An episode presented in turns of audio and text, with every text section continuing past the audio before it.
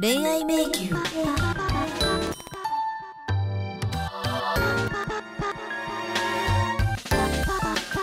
この番組は恋愛に迷った地方在住の女性に送る婚活サプリメント。年を重ねるたび恋愛に臆病になっている状況を脱却するために私リカ子42歳が寿を目指して似た境遇の友人やアドバイザーを迎えて女に磨きをかける。今日も地方ならではのリアルトークをお届けしていきます。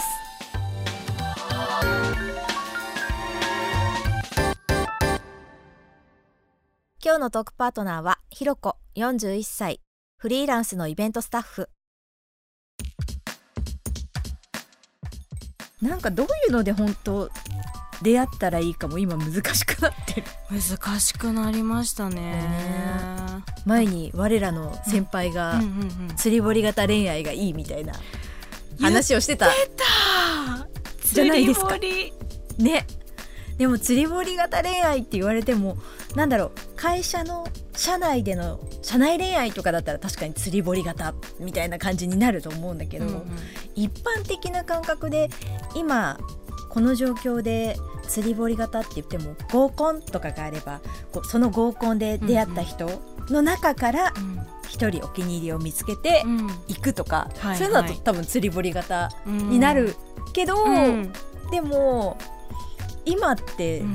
合コンすらもちょっと難しいうん。状況じゃない、ってなると、うん、釣り堀型今難しいねみたいな。うん感覚、確かに。その先輩が指摘したのは、うん。リカ子さんも私も釣り堀型じゃなくてこう大海原型みたいなことだったわけですよね。うん。もう当てもなくこうあのそう太平洋に向かって釣り堀をただただ投げるみたいな。っていうことだったんでしょうけどね、まあまあまあ確かにもっと身近なところに目を向けて恋恋愛したらもっといいんじゃないの？っていう意味で多分言ってくれたんだと思うんだけどなかなかね自分は釣り堀型だと思ってたけどでも意外と話してるとそうでもなかったのかなって思う時もあるし、ねでもこう何回も会っていくうちに仲良くなっていけたら一番いいけど、ん。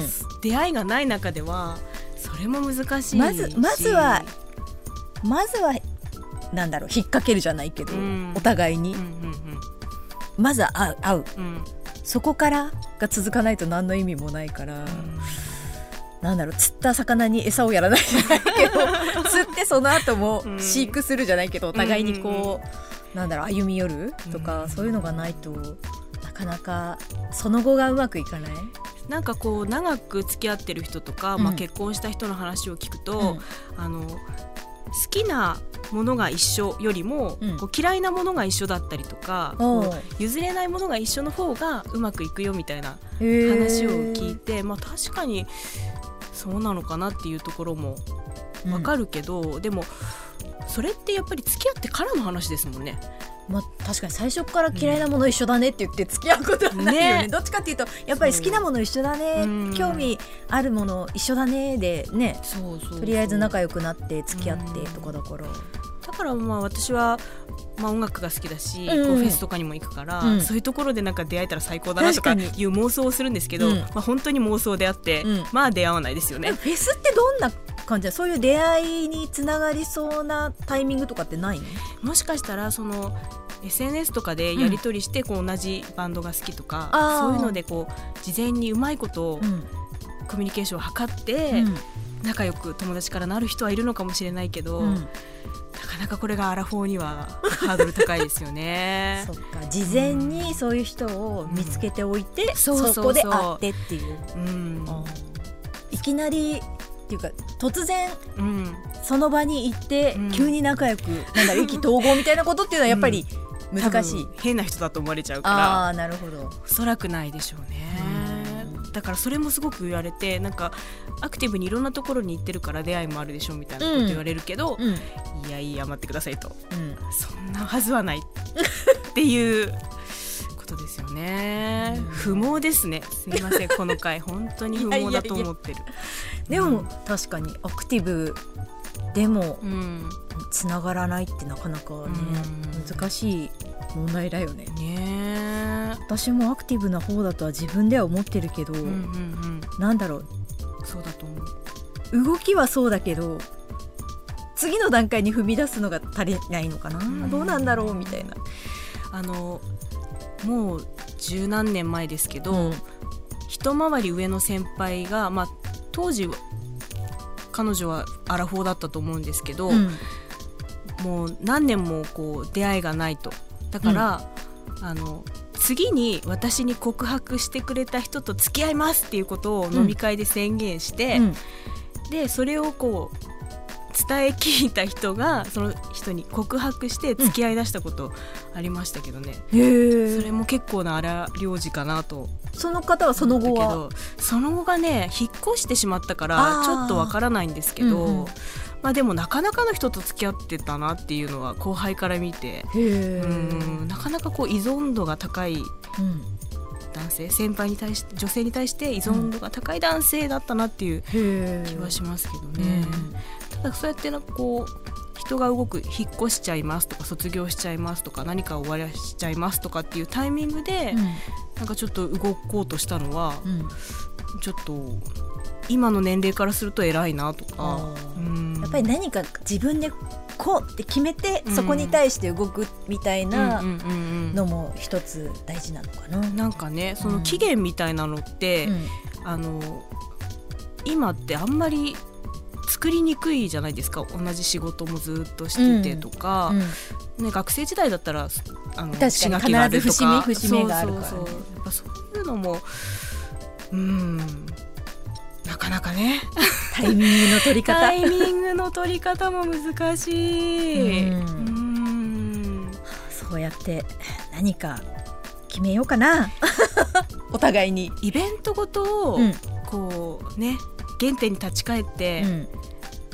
可愛く使っていくっていうのもありなんですかね。ああイベントごと、バレンタインデーとかうん、夏休みとか。わかんないけどクリスマスとか。そうそうそうそう。確かにあんまりそこを意識して動かなくなってるかもしれない。うん。しっかりスルーしてきてますからね、うん。去年とかも確かに。うん。その辺かな。もう一度た基本に立ち返るじゃないけど。そうそうそうそう。そそこはもう謙虚になってうん。やっていかなきゃいけないのかなとかってちょっと思いますね。だね。不毛ですね。もうだね。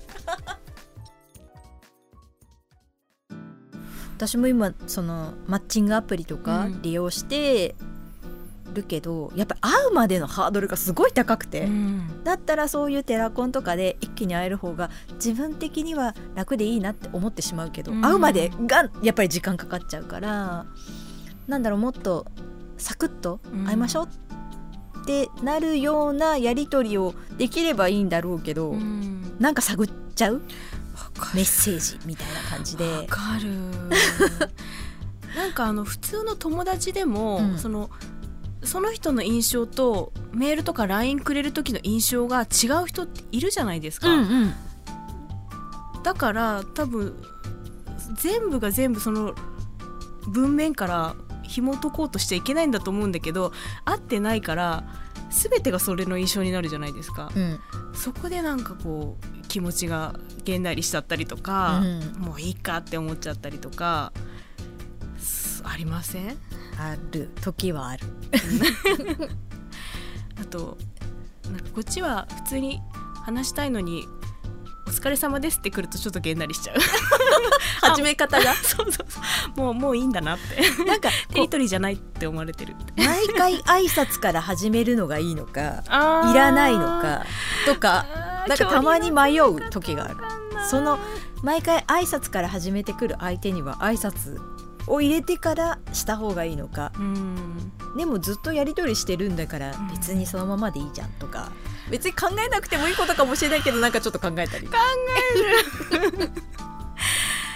それって LINE 世代じゃないからなのかな。かなっても思って。いや本当いつもそこは。悩ましい。メールだとこう一応起承転結じゃないですけど。そうメールだと「お疲れ様です」とかうん。おはようございます」とか「お久しぶりです」とかなんかそういう言葉があって挨拶の言葉があって始めるみたいな文文体だったから、もうそういうのに慣れちゃってて。そっか。ね。じゃあもうあれじゃないですか？ポケベルを思い出して もう即内容に入るみたいな。言葉で電話してとか テルくれとか。分かりやすくそうそう。あーでも LINE 考えちゃいますね。そのうん。入り方、うん。考えちゃうところがもうアラフォーなのかなそうなのかな。考えて考えてるのにすっごい時間かかってねあの返信が返ってくるとかそう。へこみますよね。だからもう本当に電話のように LINE をするってこの前ねうん。決めて頑張ろうと思っているけれどももやっぱり難しいな。確かに。すぐにこう切り替えるっていうのがなかなか学びたい。でも同じ世代だったら同じ感じなのかな？苦手な感覚は。あ同じ世代のうん。男性だったら、はい。あでもそれはそうかもしれないどようなんだろう。あっちも探り探り使ってると思ったらちょっと勇気が持ってるけど。確かに。相手を見てその辺をうん。うまくうん。合わせるっていうかできるといいのかな、ね。えうん、年下とかお手上げですよねそうなるとね。年下の相手の時はすごい探る。うん。で年下で電話大丈夫みたいな子だとすっごいララッキーって思う、んなるほどなるほど。でもそうなったら、うん。すぐ電話うん。しちゃうけど、ね。うんうん。とはいえ。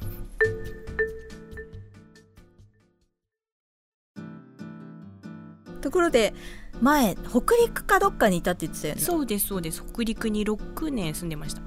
うんうんう、うん。北陸って恋愛とかってどんな感じとか？なんだろう。どういうタイプの人が多いとかあるの？あーどういうタイプ？なんかあの本当になんだろう偏見だと思いますけど、うん結構あの男性暗めの人が多いっていうのはあの上司たちは言ってましたね、へえ、うん、あんまりカラッとした人がいない。だかららカラッとした人がいるとすごく目立ってました、へえうん、そんな気がします、うんうん。うんうんなんでだろう？天気とか関係してんのかな？天気？冬すごい天気悪くてうん。晴天日数がね18日しかないんだよね。え？365分の18そんなに？そう。へえ。だからもうひょうひょう雪嵐雪雪ひょううん。みたいな。うーん。